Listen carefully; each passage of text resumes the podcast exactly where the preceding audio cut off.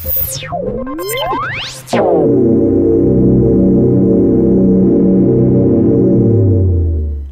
happy Friday, everyone. Today is August 5th, and this is episode 22 of our Google Hangouts and podcast and all things DOCSIS. I'm Brady Volpe, founder of the Volpe firm and Nimble This.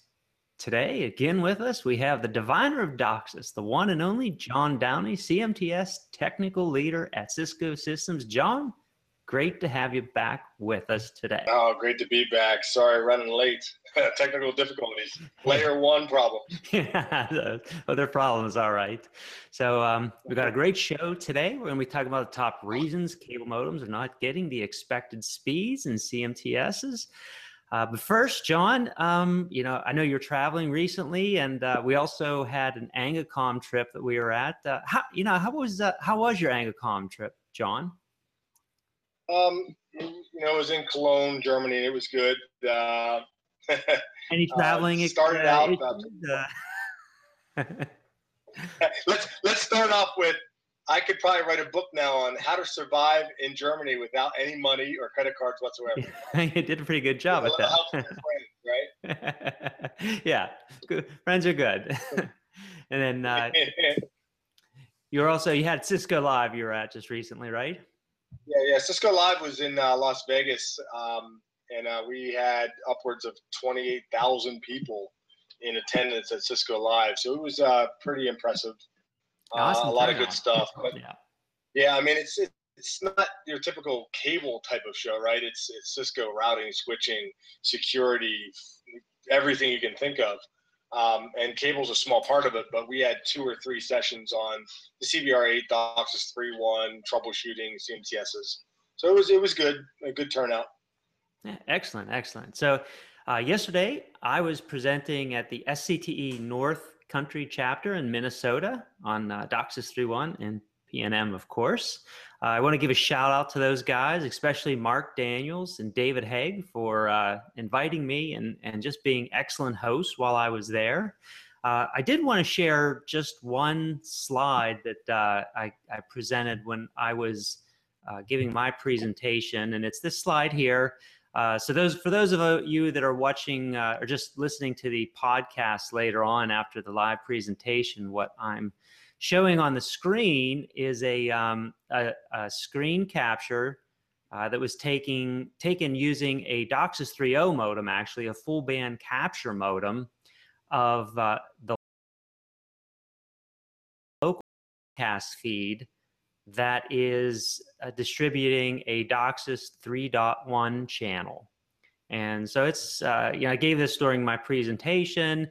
And basically, what we're showing on here is a 96 megahertz DOCSIS 3.1 channel that's in the Atlanta area where I'm based.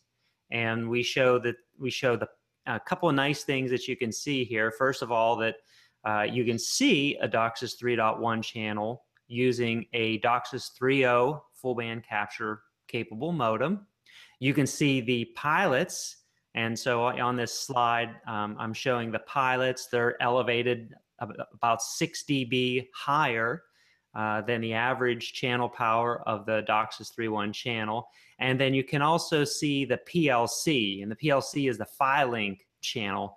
Uh, we, we, often say that the PLC is really the, a very critical part of the DOCSIS 3.1 channel because that's giving a lot of important information to the cable modems, um, like you know information about how they're going to communicate on the network itself. So placement of the PLC is really important because if that gets wiped out by like LTE ingress or something in a downstream, uh, all your modems are going to go, all your three one modems are going to go offline. So I have that uh, indicated on here. Partial, partial mode.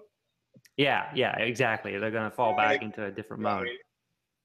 Yeah, I think I think what most systems going to do right for the start is you're going to have a lot of 3.0 spectrum and 3.1 spectrum, and you're going to cross bond, right? The 3.1 modem is going to cross bond between the single carrier QAMs and the uh, OFDM channel uh, because no one's really going to have enough spectrum just for 3.1 modems.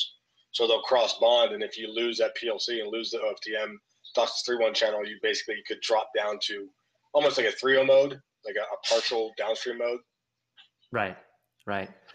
So yeah, I mean this. So uh, this is it's just good to see that we have uh, we do have DOCSIS 3.1 in production, uh, definitely in the Atlanta area, and uh, and also we can see it with DOCSIS 3.0 modems and do analysis of it. We can see the channel power. So there's a little pop up on the on the screen here uh, showing that channel 110, 711 megahertz is where the uh, uh, where the PLC is located. You can measure the channel power there.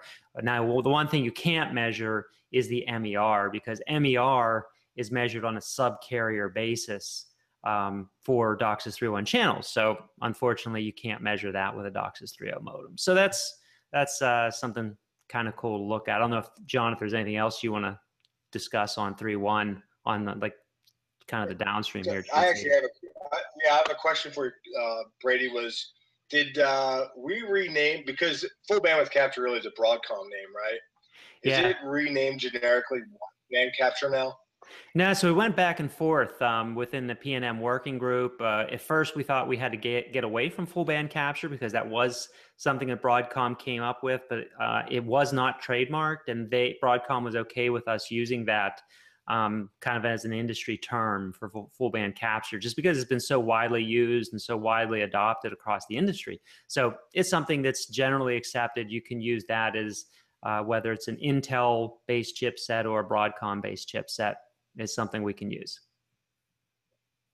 Okay, I mean, is the other term wideband capture Yeah, basically synonymous? yeah, wideband capture, Wideband, full band okay. capture, um, they're all synonymous. So Okay. Yeah, I mean, this is good. I mean, we even did a little bit of testing ourselves with the uh, 96 and 192 megahertz OFDM channel, and I was pleasantly surprised at the robustness when we injected carriers right underneath of my OFDM block. Uh, and I believe it's it's not just because of interleaving in the time domain, but possibly interleaving in the frequency domain. You're interleaving across subcarriers. Uh, it's more PC, uh, better FEC.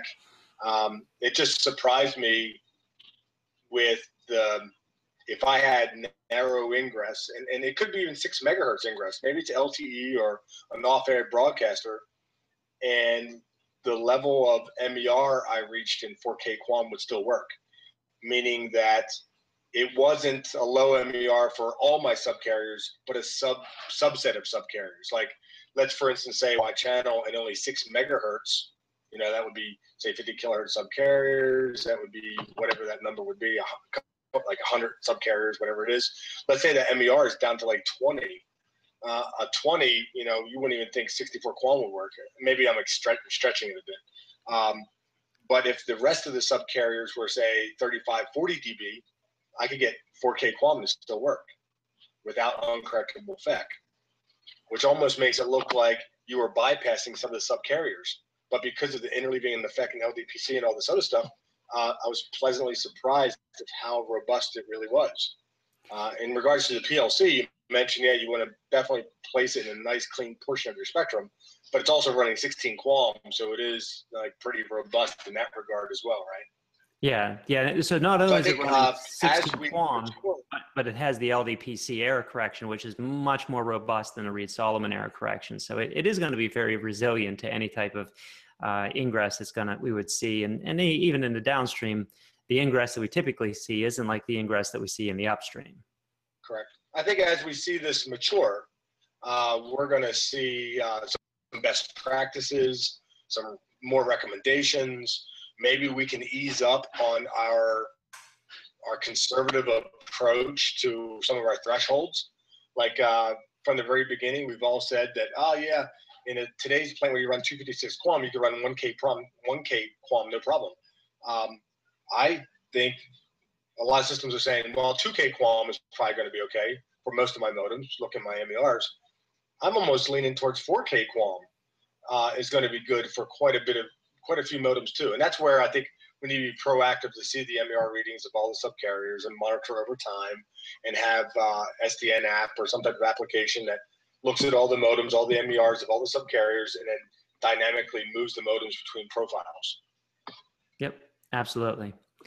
All right. So, John, uh, today back on to our topic. I think you also have some slides uh, to talk about DOCSIS upstream and downstream speeds, right? Yep, Yep. Um, so do I just start? Do I just share it from my slides? Yeah, um, just share directly from your slides. Uh, up left, upper left hand corner, there's that little green share button. All right. On. Let's see. I'm looking for the little green button. I guess I should have prepared for this one. And so, so click on my slides. I see a WebEx share this file. Not on your slides. It's screen share on uh, on the Hangout there. Okay. I think I see it. There we go. Let's do this. So you see that? Yes. Okay, let me hide that. All right, so I think we, you and I, kind of confirmed that we don't think the slideshow presentation works in this, right? No, it doesn't very well. Yeah, so that's one of the limitations of Google Hangouts. Uh, it, uh, full presentation mode doesn't work. So uh, one of the things we have to do is just you, you guys are all going to see uh, the raw slide deck in here. So it's a, a one of the limitations. I can zoom in a little bit better. Yeah, that looks fine, John. Looks good like that. All yeah, right. looks good. So I mean, I these are I threw these slides together based on some other presentations I've had over the years on understanding throughput and trying to get the best speed possible. And um, I said, you know, if we just look at the OSI layer seven layer OSI model, uh, starting at layer one, work through layer two, three, and four. Um, why do people not get the speed they're trying to get? Like, what is the pitfalls? Uh, what's holding me back? And a lot of it is like user error or you know self-inflicted pain uh, when trying to do certain tests like you're trying to do per modem speed tests. Upstream and downstream totally different. Uh, whether you're doing udp or tcp at layer four uh, that could have a, a definitely uh, reaction to your speed test and results. So my agenda was you know looking at you know, troubleshooting just starting out troubleshooting looking at the osi model my rules for capacity planning uh, things that I can do to increase it in some potential issues um, to go through this kind of quick, you know, the seven layer OSI model, uh, I have my own Johnny mnemonic here. my mnemonic, and these, these have been thrown around quite a bit, is um, all people seem to need data packets, or please do not throw sausage pizza away. so whichever way you memorize this uh, seven layer model, uh, so be it. I don't really care. But anytime you do troubleshooting, always start at layer one uh, I have a lot of IP guys that are layer three centric, and they'll start looking at the router and switches and SNMP and layer three information. When you know, why don't we just make sure things are plugged in and the dummy lights are on? You know, let's always start layer one and work our ways up from there. Especially when we're doing speed tests. You know, you got to make sure you're not having uncorrectable FEC, drop packets, uh, and all your settings are actually set properly. Your MER readings are good. So then I came up with uh, looking at the OSI model, a little bit of uh, humor here. I made up a haiku. Faulty layer one, but check layer two before layers three and four. So that's my haiku. my uh, uh, looking at you know my. Uh, I'm not trying to be a poet, but hey, what the heck? Uh, it's my slide. Yeah, so I wouldn't quit your day job on that one. So. Uh, so it's no fun with faulty layer one. So we start at layer one. We look at drop packets. We looked at testing through wireless. Well, anytime you don't do it through a wire and you're doing through wireless, there's other encapsulation happening. There's other people don't think about ingress at wireless. You know, 2.4 gigahertz. You could have ingress and overload from other wireless devices, or even your microwave for that matter. Hopefully, your microwave's not leaking, but hey, uh, VPN that could add 50 so bytes of encapsulation to all your frames. Uh, GigE port. If you are wired the GigE port itself is limited to about 960 to 970 megabits per second. So you'll never really get one gig of speed in your customer's eyes from a GigE port. So these new modems, DOCSIS 3.1 modems, usually have multiple GigE ports. So if you're trying to do more than one gig from a single PC with a GigE uh, Ethernet cable, you're not going to get gig. You're going to get about 960 the second part, don't be blue, proceed to layer two. uh, layer two Ethernet, you got to realize that if you're going to do a test, always do it with the bigger, biggest frame possible. If the small frames are 64 byte frames all the way up to 15, 18, DOCSIS right from the very beginning in the spec uh, indicated 1522 to allocate a four byte VLAN tag. But DOCSIS 3.1 actually increased that to 2000 byte PDU, payload data unit, or MTU. Um, so that's 2,000 bytes. If I could do that, 18 bytes of overhead on eight, 2,000 bytes is not that much overhead. But 18 bytes of overhead on a 64 byte frame, that's quite a bit of overhead. So if So- I can do, uh, go ahead. So, so what is the actual setting there? So I, I always thought it was like 15, 18 bytes, but then then you see uh, the MTU size on the CMTS is typically 1500 bytes. So I do get confused in what the actual correct setting should be for the MTU size to be optimal. Gets- you know, it gets very confusing between CMTS, uh, test equipment that is tra- a traffic generator, um, because you'll see it'll say full MTU including overhead. So it could be 1518. Another time it might say the biggest frame you should do is 1514 because there's four bytes for the CRC. Does That sound right? Or is it two bytes? Four bytes? Six, six, four, two. Or is it four? Yeah, I'm confusing myself as well. Yeah, keep Uh, going. So, so a lot, and sometimes the testing says don't include the 18 byte Ethernet because Ethernet overhead because it'll be added in. So the, the biggest frame you should do is 1500. So it does get confusing, I've seen different equipment require different things, and that's when you say, you know, go read the manual. um, to- you'll be safe. I guess you could say you'd be safest doing a 1500 byte because then you'd be small enough not to be a jumbo frame. So if it doesn't include the 18, 18 gets thrown in, you're at 1518. Um, what I've done with speed tests is I try 1518, I've tried 1500, and I kind of manipulate the number till I find the best number that works well, uh, or it doesn't cause any problems. Yeah, so that's actually what I end up doing is I run a speed test if uh, and then I change the MTU size if the speed test gets better. I I change a little smaller if the speed test gets even better. And and this of course is you know one of the recommendation is always make sure you're using a local speed test server, one that's in the head end, uh, same as the the CMTS or the device that you're optimizing. Correct. I mean, you don't want to uh, throw in another variable by going outside of the head end to some some website you have no idea or control over. Right. that brings up another point. A lot of speed test sites, you can't control the the the uh, Ethernet frame size you're testing with anyway. You just hit go. Yep. And a lot of times, I found out those were end up being a 1024 by Ethernet frame, which may have not been as optimum as say testing with a 1500 by Ethernet frame. Right. Uh, I said it's hard to see past layer three, but don't don't ignore layer four. so I mean, layer three, uh, the traffic generator itself, um, is it doing IPv6, IPv4? Is there extra overhead there?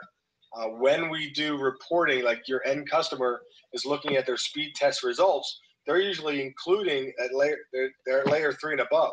So it's not including the layer two 18 byte overhead. So when I look at my CMTS counters and my cable modem counters, it could say one gigabit per second, but the end customer might see 920 megabits per second because they're eliminating those 18 bytes of overhead on every Ethernet frame. And if those Ethernet frames are small, then that percentage is kind of big. So it could be anywhere between 1 to 10% overhead and not even realize it. Don't ignore layer four, meaning if I'm looking at uh, the best possible way of testing, you should be doing UDP user datagram protocol, which is you know individual upstream or downstream independent. Uh, TCP is uh, a two-way street. If you're doing transmission control protocol, the downstream, you know, FTP downloading a file, you have to have upstream acknowledgments before the, the TCP flow can keep sending downstream traffic. Typically, we see two downstream frames for one upstream acknowledgement. So we do all that math, you turn out the upstream throughput could be limiting your downstream testing. So the upstream could be the bottleneck of your downstream test. So to avoid that or get rid of that variable, just do UDP testing if possible. But some test equipment, traffic generators might not have that option. So layer one, you know, understand your MER, CNR, correctable, and uncorrectable effect, understand modem levels and ranging, uh, when the modems are coming online, T3, T4 timeouts, look at the modem flap list. Uh, now might be called modem diagnostic log. You can do layer three ping versus layer one, two boxes ping just to prove the modem is, is actually online and getting layer three. You have upstream spectrum monitoring in the CMTS. Uh, you have proactive network ma- maintenance. um, for pre-EQ information and the wideband or full bandwidth capture for downstream spectrum analysis. So start layer one, physical layer. I mean, it doesn't really end there. You still have to make sure your modems are in the proper state. So this is a big one that comes up with me lately is that uh, people think their modems are doing 24 by 8, meaning 24 downstream, 8 upstream, or 24 by 4, or 16 by 4, or whatever. But they don't realize that just because the modem is reporting physical channels of downstream and upstream doesn't mean the service flow is using that bonding group.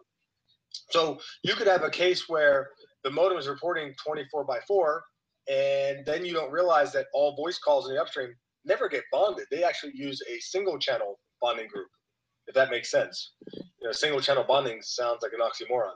So single channel means when you have a scheduled flow on the upstream, we're not going to spread it across multiple upstreams because then you couldn't guarantee the jitter and latency. So they are pushed to a single scheduler in one upstream channel. So now that's a, that's a function in the CMTS, right? Or is that a function of QoS where if you do a voice call, the CMTS recognizes this as a voice call and I mean, where, who actually decides that? Is it the CMTS that decides that, or is it packet Yeah, it's a CMTS. So the CMTS would see that it's a scheduled call and have to schedule in the upstream scheduler for mini slots, uh, and then it would assign it to one of the default single channel bonding groups. So even though you might have made a four channel upstream bonding group, your best effort data, like you know surfing the net and whatever upstream traffic, would be four channel bonding, but your your voice calls, if they are UGS, would end up using a single channel. Okay, so I, I bring it, I bring it up because you could have a case where a modem shows as UB upstream bonding. So you think it's doing your your statically manually created four channel bonding group, but it shows UB because it picked a single channel bonding group. And then you're like, well, why am I not getting the speed? Well, it's only doing single channel. You're not going to get better than probably 10 to 15 megabits per second. You know, it, it might be still doing CC mode or CCF, continuous concatenation fragmentation, so which will get better per modem speeds. But if it's only doing single channel, you know, what do you expect? A single channel is only worth about 27 megabits per second, and doing a single modem test on one channel, maybe you'll get 15, depending on settings. Does that make sense? Yeah, absolutely, absolutely. So my my point is, I've seen modems that show eight by four, and in the configuration in the CMTS, you may have configured two four channel bonding groups embedded in the eight channel bonding group and it turned out the modem picked a four channel bonding group for the best effort flow and the other four channel bonding group for some other flow. Uh, and then it showed up as eight channels, but it wasn't doing eight channel bonding. So I need to make sure my service flow is actually using the proper forwarding interface. Yeah, but in, the, in that case, isn't the cable modem if in in a DOCSIS 2.0 mode as as you're indicating, and it would it would show that? It would show well, online versus W online. That, that's that's the first bullet point. That's if, if I if I uh, um, have a 3.0 modem that comes up as online mode, then it's basically 2.0 mode. That's an easy one to follow, but you still have to be proactive enough to know what command to run to find out which modems are in that mode. Um, there's like a command show cable modem wideband register traditional DOCSIS. That's a Cisco command. Uh, you could track that. I would recommend tracking every day and making sure that uh, if modems are 3.0 modems and they're in 2.0 mode, uh, maybe clear them out every day or figure out why. Uh, the, per, the, the point about the service flow was bullet point number three. That was just making sure that the modem, even though it's showing up as W online, it's not partial, it's W online, and it's showing, say, 8 by 4 mode, it doesn't mean the service flow is actually using 8 channel bonding. Right. Okay. I might have to look deeper. And it might be you do the speed test and you don't get the speed you think you should, then you would look deeper. Does that make and, sense? Yep, absolutely. And then other bottlenecks, your CMTS, uh, stale service flows, supervisor, line card, CPU, and memory, um, SID, uh, SID space um, depletion. Uh, so there's other things that could be, you know, depleting or affecting my speed. So, you know, we used to see SID space depletion occur a lot with DOCSIS 2.0 CMTSs. Or do we still have that occur with 3.0 CMTSs where we have so many more, you know, the SID space increased so dramatic, so much more dramatically? You know, that one there is kind of interesting because when I look at capacity planning, I'm finding that we have less modems on a CMTS to offer the speeds we're trying to offer. So it might be you're adding more downstream and upstream spectrum and channels to offer higher speeds, but your modem count is still under 40,000 or 50,000 devices. Where I was seeing SID space depletion was when I started doing so many devices because I was offering DSG. DSG, DOCSIS Set Top Gateway, every house could turn into three revenue generating units, three RGUs. I think that's what you call it, right? RGUs. Yeah. Because now you could have a house with one modem for data and two modems embedded in set-top boxes for video. So now that one, say, say you had a CMTS with 15,000 devices. After you introduce DSG, that could turn out to be 45,000 devices in a couple weeks if assuming every house gets two DSG set-top boxes. So those devices take up take up SID space, but they don't take up speed. So utilization wasn't my problem, but they do take up SID space. And then you might say, well, what about DOCSIS 3.0 modems? Well, DOCSIS 3.0 modems, to get better upstream speed from a 3.0 modem, we might turn on something called SID cluster 2, which allows a 3.0 modem to use two SIDs for upstream bonded traffic. So now that 3.0 modem really looks like two modems in regards to SID space. So we could start depleting some of our SID space. Not, I haven't seen it that much. I mean, for instance, Cisco SID space is 8,175 SIDs per cable interface. I don't really see us hitting that number um, anytime soon. Um, but really, it could come down to how many devices did you really put on a MAC domain, a cable interface. You get that? Yeah, yeah. No, I get it. I, I was just curious if I haven't seen SID depletion become an issue, but I, I do understand with the if you're putting all your set-top boxes and your modems on a CMTS, it, it could become problematic. Um, a number of operators I've seen, they're typically putting set-top boxes if they become if you reach a certain count on a CMTS, they'll start deploy those on another CMTS. Well, you know, another one I, I forgot about was uh, uh, stale SIDs. I've seen where EMTAs make voice calls, and then when they uh, you hang up, there's a T T8 timer or a, a, one of the T timers that's supposed to indicate, you know, tear down the SID because it's, it's DQoS, right? Dynamic quality service. So it's a dynamic service add, dynamic service uh, uh, uh delete. Right uh, if that doesn't happen, the CMTS might hold on to it, and now you have stale SIDs that are not even being used. Yeah, that's, so that was something that, that's a firmware issue, right, or, or, or a software iOS issue that was that that's something that was taken care of. But I, I still once in a while see some EMTAs with old firmware that are not uh, sending the timer properly, or maybe it was just some miscommunication.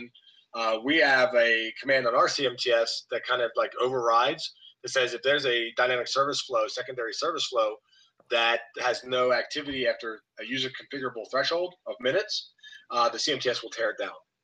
So we have kind of like a catch-all on our CMTS that uh, if I have, and I usually set it at 300 seconds. So if I have a certain service flow activity timeout of 300 seconds, so if uh, voice call sets up, tears down, but the CMTS sees the service flow is still sitting there with no activity, no bits per second, after five minutes, it'll tear it down. Yeah. So back to the adage: upgrade firmware on the modems, yeah. upgrade operating system on the CMTSs. Yeah, so so let's assume layer one looks good. The modem's doing the proper bonding. Uh, I'm not having drop packets. My MER is good. My CNR is good. Everything looks clean and fine. Then we look at layer two. Um, like I mentioned, layer two can be between 64, 15, 22 bytes. That's been increased to 2,000 bytes for DOCSIS 3.1. I don't know if that actually is relevant for the GigE ports of the 3.1 modem, or maybe just the wireless part of a 3.1 modem. So I'm not entirely sure like what happens if I go to 2000 bytes through the modem itself. If it's Ethernet, uh, if it's an Ethernet port. So I don't know if it turns out to be a jumbo frame or if that's more and it gets fragmented anyway. Uh, and maybe that I'm not really sure at that point. Um, but I do know that if I can do a bigger payload data unit that the 18 bytes of overhead is less percentage. Uh, so that's one way of looking at it. DOCSIS overhead more than you expect. Uh, six bytes DOCSIS, five bytes BPI plus, six bytes of bonding overhead. So there's DOCSIS overhead on every single frame as well. Uh, I wrote Power Boost adds a wrinkle to all this. Um, when I start doing uh, letting the modem burst for maybe a peak rate for 10 seconds, uh, that adds a little bit different wrinkle to my speed tests. You know, you see the speedometer go up to uh, 500 megabits per second, and it drops down to 300 megabits per second. So, I mean, Power Boost does give an added perception of higher speed for a certain amount of time. So we can exploit that functionality potentially to get better speed or better reporting, if you will. So you're saying it adds a wrinkle. I, I always look at Power Boost as being a benefit overall in in improving network speed, customer perception of of what they're getting for their their you know the dollar they're paying. So are you saying Power Boost is a bad thing? Uh, well, it depends if you want uh, wrinkly jeans or straight jeans. Maybe you want the wrinkled look. I like the straight jeans, but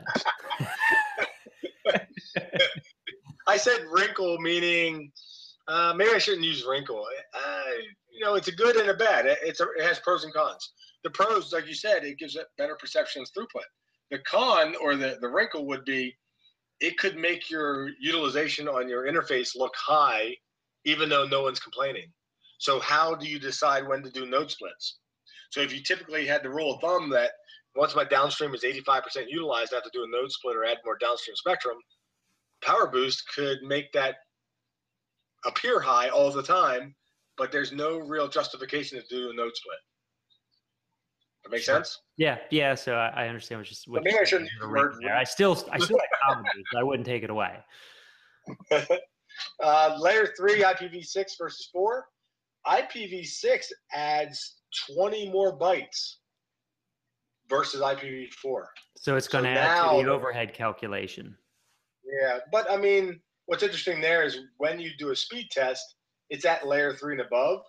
So basically, um, if it's IPv6, it's just part of the, the speed that gets reported to you anyway. So that's at layer three, so no big deal. Right. Uh, layer three versus layer two reporting. This is what I mentioned earlier: the CMTS reporting versus the speed test site. That could easily be two to ten percent difference. This is why you'll see a lot of people configure about 10% higher uh, on their CM file than what they actually advertise. So you might offer 10 meg service, but you actually configure 11 meg just so you can cover this layer two versus layer three reporting. Kind of like, how do I ring the bell? You know, how do I get the customer to see the speed we're trying to offer and market? Layer four, I mentioned uh, TCP versus UDP. If you can do UDP, that would be the way to go. If you're doing TCP, Keep in mind that upstream speed limitation could affect downstream TCP flows. Over the top video is TCP. Uh, it's uh, adaptive bit rate, and it's a TCP based. So it will create more upstream acknowledgments and upstream traffic to do more downstream over the top video. So Hulu, Netflix, and all that is going to create more ACKs or more acknowledgments and more upstream traffic. Verify utilization, uh, single cable modem speed versus multiple modems. You might have difficult time hitting your aggregate speed with a single modem because of single modem speed issues. Request grant cycle in the upstream, uh, the CPU of the modem itself. Sometimes it's better to use a handful of modems with realistic speeds to see what the aggregate is for your, your downstreams. So if you're trying to prove that four channel bonding can hit 144 megabits per second aggregate, don't try to do it with a single modem. You know, do like three or four modems at at 30 megabits per second or whatever. Well, what if Especially, you're trying to test a, a, service flow of like 100 megabits per second? Well, in, in that case, you shouldn't be doing it with four channel bonding in the first place. One of our rules of thumb was make sure your aggregate is at least two times the amount of your highest offering. So if you're trying to do 100 megabit per second speed, you might be configuring 110 at 10% overhead, and really you should have a, like a 220 aggregate pipe a 220 aggregate pipe would be close to six to eight downstreams of bonding, not four channel bonding. Right. So if, if I want to do a 100 meg service tier, I need at least eight channels bonded in a downstream. I would say at least six, but you know we've always tried to keep it an even increment of four. Right. And that makes it much simpler. Because I mean the modems are four channel, eight channel, 16, 24, and 32, right? Right. So here's my uh, some some of my rules I've been using for capacity planning. That was, you know, I've configured 1.1 times my marketed speed, so that's 10% over. That's just to cover my layer two versus layer three reporting. Uh, I would say we might want to start pulling this back and reeling this back to maybe a 1.05 multiplication factor, or maybe even less. And I'll get to why I'm saying that. Uh, downstream to upstream, 10 to 1 ratio. This one has been easy math, and we've been doing this for a while. Um, to really cover that TCP downstream, upstream, we really can start reeling this back a little bit as well. Some people might go the other way and say, ah, I don't know, I might go the other. The reason why I bring this up is when we go one gig down, if we do 10 to 1, we'd have to offer 100 meg up. To offer 100 meg up, we need 200 meg upstream pipe. To do 200 meg upstream pipe, you'd need more than 42 megahertz of upstream spectrum. So to work with what we got, 42 megahertz upstream spectrum in the US, you're only going to get four ATDMA upstream channels. Beyond that, you get 108. From a 108 aggregate, you could offer maybe 50 meg offering. 50 meg is legitimate and could be used for a one gig down and still cover maybe 20 meg of acknowledgments as worst case and still have 30 meg on the upstream for actual upstream flow. Now, the pitfall to this one gig by 50 is marketing. You know, if you offer a 300 by 30, you really should start pulling back the 500 and go maybe 500 by 40, then one gig by 50. If we keep doing the one to 10 ratio of downstream to off, upstream offering, we're kind of pigeonholing ourselves. Or one gig by 100. Yeah, I mean, oh yeah, yeah. But I'm saying we need to start pulling that back so people aren't getting the perception that every time they upgrade downstream, they're going to get an upgraded upstream because we're we're hitting the brick wall in the upstream. Right. So I, I really think a one gig by 50 makes sense. A 500 by 40 makes sense. Um, and maybe a 300 by 30 is the last time I do a 10 by 1 ratio. Some people would argue that with uh, one gig down, maybe you should have more than 100 meg up. Um, one of the, some of the things that help us on the upstream uh, is uh, ACK suppression. But we find that when we have a lot of downstream flows that are kind of uh, low speed, like 5 to 10 to 15 megabits per second, um, you won't get much ACK suppression happening anyway. So if you had a 3.1 modem in your house or even a 3.0 modem in your house and you had uh, uh, Xbox and five kids doing over the top video and you were doing DVR of two shows and you're watching a show, there could be de- 10 different flows happening. Each of them might be 10 megapiece. So that's 100 megabits per second. When I do 100 megabits per second with one flow, my ACK suppression drops my ACK from 2 meg upstream to about 700 kilobits per second upstream. So ACK suppression is great. But when I do 10 flows at 10 megapiece, it's 100 megabits per second aggregate of speed, I don't get that ACK suppression kicking in. So you end up with about 2 meg of upstream traffic to support all those low speed flows. I'm saying low speed, 10 meg is kind of low speed nowadays, but uh, that. that's a relative term. it is, isn't it? 10 meg low so, speed. so the number three was Power Boost, and Power Boost was great for low speed tiers from DOCSIS 2.0 modems. But I really think that if you look at my point number four, I could exploit Power Boost to bypass rule number one. So I really think that once I get to one gig down or even 500 meg down, I don't want to do a 10% over provision because one gig, 10% over would be 1.1 gig provisioning. You're offering 100 megabit per second over provisioning just to cover your layer three versus layer two reporting. Well, maybe I can just do power boost for six or seven seconds, and that can kind of cover my layer three versus layer two reporting because the only time I'm reporting is when people are doing speed tests. So why not use a peak rate TLV and let the power boost take care of it? And I actually have a, a, a di- some diagrams of power boost uh, coming up. I did some power boost with DOCSIS 3.1. Uh, oh, sorry. I was New slide. Yeah, I hit enter. I thought I was doing a slideshow. so one of the things I already talked about was aggregate speed should be two times your highest offering. Uh, oversubscription is fuzzy math. I mean, really, we run these numbers trying to give people an idea of how to oversubscribe. So what I've come up with was if your aggregate is 2x, meaning if I have 100 megabits per second pipe and I'm offering 50 megabits per second service, you might be able to do a 25 to 50 to 1 oversubscription. When your aggregate is 4x, you could probably get away with 50 to 100 uh, to 1 oversubscription. If aggregate is 10 to 1, you could use a 100 to 1, and that's kind of where we used to be back in the old days. Now, now what is the? I, I'm not following the aggregate number. Can you explain that a little bit? So, so if your aggregate pipe size, and let's say it's a eight-channel bonded modem, so the aggregate for that eight-channel bonded modem is about 288. So from that eight-channel bonded modem, if you're trying to offer 50 megabits per second, well, 288 divided by 50 is about 300 divided by 50 is 30 is about 6x. Right. Right. I got the I got the X now.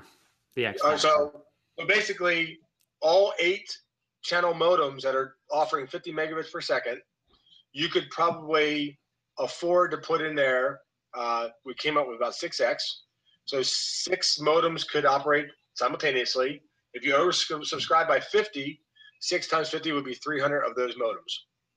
So if you had eight downstreams and you offered 50 megabits per second, 300 modems could share those eight downstreams. Right. Now this is good fuzzy math, though. I, I, I like the uh, the way you look at the aggregate and and apply that to an oversubscription model. I mean, I think kind of the bottom line there is is just like Erlangs and and voice capacity planning. When the trunk is bigger, you can oversubscribe more. Right. And that's basically what you're saying. The trunk is 10x, you could oversubscribe maybe 100 to 1. Now, some people might cut all these numbers in half. So, I mean, it is fuzzy math. Yeah, well, it's always up to the the operator to decide how much they you know, where their their threshold is to say um, I'm comfortable with this oversubscription number. If they want to be more conservative, they reduce it. Yeah, and I always say this is a starting point, right? It's a starting point, and then you actually track utilization, which yeah. is point number nine. You know, you start out with uh, your your your assumptions, and then point number nine, you monitor actual utilization. Uh, point number ten, that's kind of uh, that, that could be a touchy subject, but it's still the old rule of thumb is you know 10% of your users are eating up 80% of your spectrum or 80% of your capacity. So you do have some people that are abusing it. Uh, so by controlling them or maybe forcing them to slower speeds once in a while, putting them in the penalty box, whatever you want to call it, uh, you could have better quality of experience for everybody else by controlling abusers. I mean, you, we got to admit this is a shared medium. We are sharing it, which is the baseline of our oversubscription. I mean, this is how we make money by oversubscribing it. At the end of the day, we're here to make money. Yeah, yeah. I mean, it's true. so I, uh, to, for all those kind of capacity planning, I also had 10 points to ponder. That was basically stuff we've been talking about already. Um, I kind of bring up a few things here. And Brady, I can give you a copy of these slides and people could download them. I don't know if you have, want to put them on your website later on. Yeah, I can do that. So I don't want to go through every one of these, but looking at Power Boost, this was the original, you know, trademark name from Comcast, and and other people might call it something different. And some some MSOs have actually, I think, got the naming rights with Comcast to call Power Boost. On Cox Communication, they call it Power Boost as well. Here was a downstream Power Boost where uh, I was utilizing Power Boost to not have to over provision this modem 10%. So I said, well, I'm going to offer a 500 meg service. I'm going to configure a peak speed of 600 meg, a max rate of 510. So I'm only really over provisioning 2% but I did a peak rate of 600 meg and I did a 70 megabyte downstream max burst, which equated to about a six second power boost. Now, did you run a speed test on this to see how it how it actually looked on the speed test site? Yeah, that's and this is what you're seeing right here. Is uh, it was from the um, uh, byte ByteBlower. I don't yeah. know if you're familiar with from Accent, From Excentis. Yep. Uh, and I was doing DOCSIS three one showing offering a 500 meg service, but really provisioning 510 with a peak rate of 600, but a 70 megabyte downstream max burst, that right there equates to about six seconds of power boost. Yep. So from a from an end user's point of view, they would see close to 600, maybe 580, but they're only paying for 500. So they're happy. Yeah, absolutely. Well, if I want more time, I would just make this downstream max burst more bytes. I might do 100 megabytes and get 10 seconds. Really, the amount of time the power boost is related to how high is that peak above my max rate. Like this area, uh, can you see my mouse moving? Yep, I can. Yeah, if you looked at this area under the curve right here, that would be like saying that's 70 megabytes worth of data. But if I said 100 megabytes and kept that same peak, that would end up extending it further in time. If I change the peak up to a higher peak, this would have to pull into shorter amount of time to have the same area under the curve. And what sense? controls the peak again? That's an actual setting. It's a peak rate TLV in the CM file. Okay. Yeah, that's an actual setting in the CM file. That was added with DOCSIS 3.0, and then I believe it was backported for DOCSIS 2.0. Maybe only with service class names in the CMTS. Yeah. But it's a DOCSIS 3.0 peak rate TLV. I even said, you know, you could do this on the upstream as well. Not many people know this, but you could manipulate this uh, setting in the CM file called max upstream traffic burst. So what I did is I set a 10 meg service. I set it for a 15 meg peak rate with two megabyte upstream max traffic burst. I got about a three second power boost on the upstream. So this is just showing uh, functionality of you know, power boost on upstream and downstream. Right. Continuing on with my downstream points, uh, um, we talked about the TCP being a problem. Um, more frames, more CPU. Uh. Let's see. Netflix over the top uh, video, uh, adaptive bitrate stuff. That's going to cause a little bit extra overhead. And the Uh, ACK suppression, that's that's au- automatically turned on. That's not something that uh, uh, someone needs to turn on or we can really change. That's all done in the in the firmware. Correct. You know, even when you do downstream TCP testing, because the TCP window can automatically adjust, I I wonder sometimes does ACK suppression affect my downstream TCP flow stability? A lot of times you'll do a TCP flow and you'll or test and you'll see it look like a sawtooth because it's ramping up. Then it could be ACK suppression, maybe drops one ACK, but that ACK suppression really that one ACK really was four ACK, ACKs.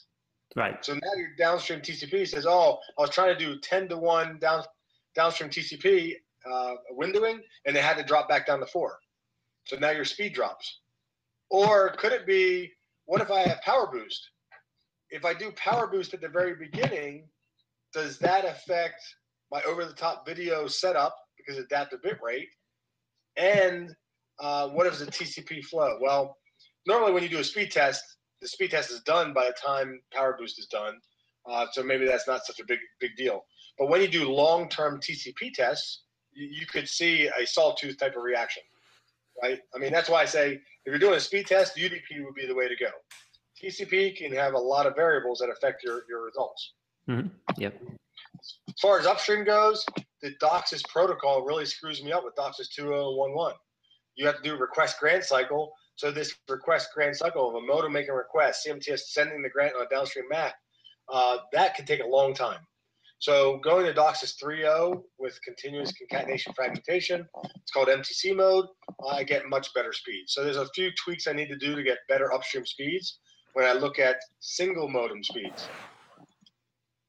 Yeah. So So actually, I want to mention that, John, because that was something that you had had uh, taught me that I did not realize that even if you're if you're not doing channel bonding in the upstream, uh, that it's it's important to enable MTC mode in the upstream because it it allows it enables that functionality you just mentioned, continuous Correct. mode. So- Yeah, even if you don't make an upstream bonding group, the, the- at least the Cisco CMTS has single channel default bonding groups. So a modem that comes up in one channel MTC mode, that modem will have better per modem upstream speed than a 2.0 modem. That makes sense. Yeah. Still single channel on the upstream, but But- a It didn't make sense to me when you first told me, but it did make sense to me after I did it, and and I got better performance. so And uh, so downstream speed is a lot of things that affect my my traffic. Upstream speed, same thing. At the very bottom, I mentioned you know mod profiles, channel width. You know, bigger pipes are always better. Um, looking at some throughput numbers. This was just for DOCSIS 2.0, looking or single carrier QAM, uh, DOCSIS 3.0, DOCSIS 2.0, single carrier. Um, most times, I'm really I'm telling people the real usable throughput of a downstream channel is closer to 36. Uh, it could be 37 and a half if it was secondary only. And, but when you do primary uh, for 2.0, 3.0 and modems to lock on to that downstream, then you have downstream maps. And the more upstreams in a cable interface or more upstreams in your MAC domain, the more maps you have to send on the downstream, which creates more overhead. Uh, upstream, um, you know, now we're looking at 64 QAM, 6.4 megahertz on the upstream, which equates to about 27 megabits per second usable rate. Increase my speed, uh, more compression. Is it H265? Does that sound right? Is it H.265 or just H265? H.265. Okay, I wasn't. I couldn't remember if I had it right or not. I mean, that's trying to take your compression another le- level above MPEG-4. So you know, we're trying to do analog reclamation. Now we're trying to do digital reclamation where we're getting rid of MPEG-2 and trying to go to MPEG-4 IP video. But now you're looking at, if you're doing 4K TV, uh, we need even better compression. So H265 gives better compression. But now we're sending even more bytes and bits for uh, 4K TV. So it's funny. It's like we seem like we get better compression, but we keep coming out with more higher definition. so they kind of offset each other all the time. Yeah, So eight, right eight Ks are coming. Yeah. So we're right back to almost six megahertz of spectrum needed to do, say, 4K TV, one channel, uh, because it's speed that might be needed. Yeah. And it obviously depends on how much compression everything else is going on. I don't think it's quite that bad, but you sort of get the idea. Yeah, have you heard of any uh, speed requirements for 4K TV?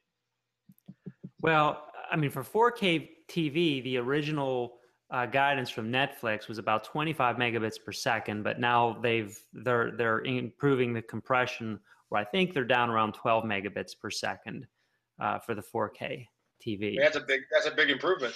It's, a, it's a huge improvement, but it, it they are saying it's going to be dependent upon the amount of movement in the picture.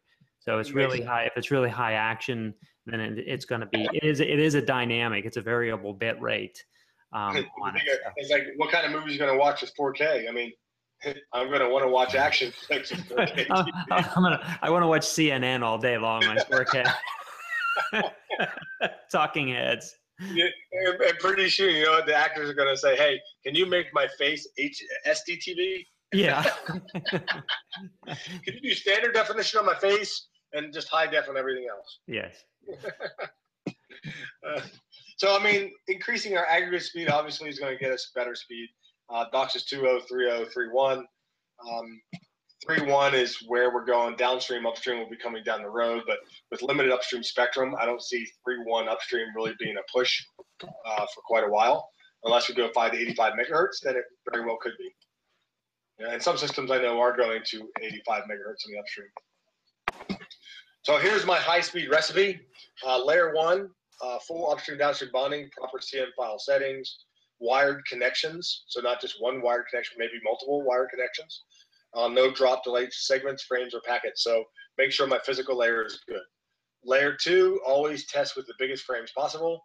Layer three, um, uh, if we do IPv6, I don't know that there's any problem there. The only issues I've seen so far was when I was looking at voice capacity on my CMTS, we have a special mod profile for voice called AUGS in the mod profile. Uh, it's a burst, AUGS. And I have it optimized for 232 byte voice frame. Well, it turns out that voice frame now is 252 bytes because the extra 20 bytes of IPv6. And if I do BSOD, business services over DOCSIS with a four byte VLAN tag, it could be 256 bytes. So there is some manipulation I've done to my AUGS burst to get a little bit better efficiency on my voice packets. So that kind of comes into play in my voice testing. Uh, test with intended speed. Here, what I'm trying to say is you don't want to take a modem that you want, I don't want to say this. Say you're testing 10 megabits per second on the upstream and you blast the modem with 40 megabits per second into the modem. That modem has to buffer that information, try to concatenate it, store it, send it, make a request, uh, and get a grant, and keep sending and concatenating it, and then sending it and buffering it.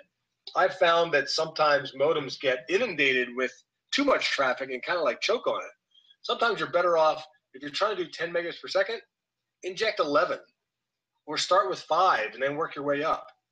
Don't just blast the modem uh, with speed and and uh, have it wide open.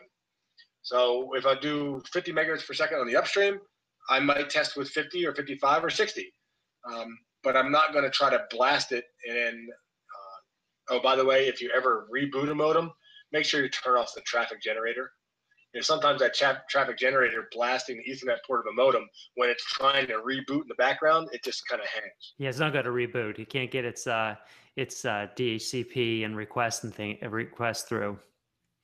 Yeah, so a lot of times these these traffic generators might be just blasting traffic. Um, it's not really a speed test site, right? It's just a traffic generator. Uh, layer four, test with UDP if you can. If you need to test with TCP, maybe you should do multiple flows or multiple cable modems. Some of my my checklist was highest offering should be half of the aggregate. So the aggregate pipe should always be two times your biggest offering. Use power boost wherever you can. Maybe even exploit it for those higher level speeds to get rid of that 10% over provisioning. Uh, self-healing features like load balancing, resilient bonding group, dynamic modulation. Place your D DOCSIS 3.1 PLC in the best spectrum possible. Uh, so you should know what your spectrum looks like manage fair use of the network with uh, maybe subscriber traffic management, byte counting, uh, find out who your heavy users are, use IPDR, monitor traffic load. Uh, that one's interesting too because I've had people have a large rolling time average window and it affects their load balance, meaning if it's really large window, the load balance looks perfect, but it's not. So if I had a three, a five minute window, you could have 50% utilization, but it's really not 50%. It was 50% in five minutes. So every minute it could have went 100%, next minute zero. Well, now at five minutes, it's 50%. So really a little bit more granularity in my rolling time window would be a little bit better. I've been setting my load interval in my CMTS to 30 seconds, which was the lo- lowest setting I could. And it gives me a little bit more up-to-date readings for my load balance utilization. Monitor your modem states, make sure the modems are doing what it's supposed to be doing, uh, and utilize pure speed tests. That could be um, the built-in FTP functionality in some of the newer 3.1 3.0 modems. Uh, I know Comcast and others might be using something called Banana Pi or Raspberry Pi, uh, a small. What is that, uh, Brady? It's a small. The Raspberry Pi, right? Is that? Yeah, but I think they're using another one called Banana Pi. I haven't heard of the Banana Pi before. Yeah, so it's a what a small, yeah, little, little, tiny Linux uh, hardware board, little, little, tiny computer. So you could you could like uh, uh, attach it to your modem in say a I don't want to say a user's house, but maybe an employee's house. Yeah, right? a friendly, a friendly, a friendly Yeah. that way you could do a speed test. But if the modems have a built-in FTP server, why not just use that? So instead of attaching an external device to do a speed test, why not use the internal FTP? Now, um, I'd have so, to make sure if I'm doing. Yeah. So, so in the DOCSIS 3.1 spec, part of the PNM capabilities is that every cable modem will have its own ability to do a speed test. And I think that's part of it, right? The built-in FTP server. Yeah, yeah. It's a TFTP file transfer that allows us to do it. Okay. Um, some other points here: understand the theoretical rate before you test. Uh, math is just my starting point. Bigger pipes are always better. Um, this bullet point here just because you have more speed doesn't mean a better quality of experience. Because what if you have latency or jitter sensitive services like uh, gaming? So I gotta wonder if if I have a gaming service that's say five megabits per second, would I get better latency or better less latency and better less jitter if I push that service flow to a four channel bonding group versus a 24 channel bonding group? Because you're not striping across 24 yeah. channels, you're only striping yeah. across four channels or, or eight channels. Yeah, because then you got to resequence the packets, everything has to come in. You would think, you know, it, it's faster speeds or everything should be coming in very, very fast and resequencing and all that. But um, you know, it, it remains to be seen if this is an issue or not. But I've seen it happen with voice already. You know, where a downstream voice call, when you do all the overheads, only about 110 kilobits per second. But if you stripe it across eight downstreams, you could get voice jitter and latency. So you get So- voice quality issues. so basically, uh, the more channels you have to sequence or stripe across, that resequencing is taking, is is that increasing the latency and jitter? Potentially, yes. Hmm. So, I mean, it's uh, if we look at uh, how voice reacted, uh, maybe other flows would react better as well, like gaming flows. That you're, you know, you're more, you want to see the snappiness of, you know, you're shooting a gun or whatever's going on in your game. Um, you don't want any latency there. Uh, Or so even- would it be better? Even non-managed service uh, voice services like Skype or FaceTime or you know things like that, I would imagine it would impact. Correct. And then and then even uh, I mentioned at the beginning, we don't we don't bond upstream traffic that's scheduled. Well, Skype and Vonage is not scheduled traffic. It's best effort voice. So that stuff would get bonded if, depending on like how it gets put in there. So there could be some latency and and uh, you know UGS is unsolicited grant, so you don't make a request; it's unsolicited. But VoIP and Vonage makes bandwidth requests that could have contention. Right. So the more Vonage and Skype you have, the more contention and collisions you could have. So you could drop packets have worse quality experience. But I mean that's a good thing for cable operators, right? We're trying to we're trying to push our own UGS flows and not have people use Vonage and Skype. Well, Yeah, the reality is people are using it, and Yes. and things like FaceTime and stuff like that. I mean, we have th- those services are growing, and I think we're going to see a lot of usage of that.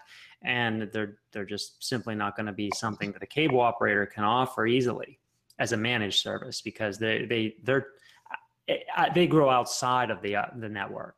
You know, they they go from a wireless network onto the cable network, and then uh, off the wire off the cable network. correct.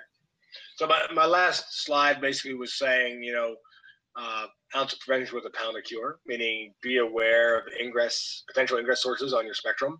So either stay away from them or just be cautious. Um, like where do you place your PLC for DOCSIS 3.1? Uh, reassess your spectrum. Someone the other day asked, you know, with all this downstream channels, video, DOCSIS 3.1, do I even need to do downstream sweeping anymore? Or is it really like a sweepless sweep? And th- where I see actual sweep insertion still being relevant is validating the spectrum that you never validated before. Meaning, if I'm going to go from 860 to 1 gig, you're going to have to validate your plant's going to be able to go from 860 to 1 gig without huge roll off from water in the taps, suck outs. And what if you decide to go to 1.218 gigahertz, you know, DOCSIS 3.1 spec? So now you're going to maybe have to inject carriers there before you even decide to put a DOCSIS 3.1 OFDM channel in there. So it um, inserting sweep points at that upper end where we've never even seen what it looks like is going to be a necessity. Be aware, like, it, it could be we use the full bandwidth capture of the modems as well, and uh, maybe we look at the noise floor, but um, um, I don't know if that would strictly replace a sweep type of response. And going to 1.218 gigahertz is actually a really valid uh, application because one of the reasons the DOCSIS 3.1 spec is allocated out to 1.218 gigahertz is because they, uh, you know, they, they believe that if you had a one gigahertz plant now, that we can go well beyond one gigahertz with DOCSIS 3.1. DOCSIS 3.1 would support that. So going beyond it is something we can do.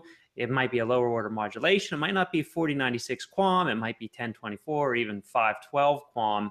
But those subcarriers will go out there. They might be rolling off, but sweeping out beyond that would tell us, you know, what's the roll off? How far out can we go? Maybe it's not 1.2. Maybe it's you know 1.1 or 1.15, something like that. But being able to support frequencies beyond one gigahertz with existing plant gives us a lot of capability to add capacity beyond that. So those are those are really great opportunities. And to your point, that that's a that's an opportunity to to maybe sweep out beyond that and, and see, you know, what can we do in that those areas? How much spectrum can we support before we actually deploy it?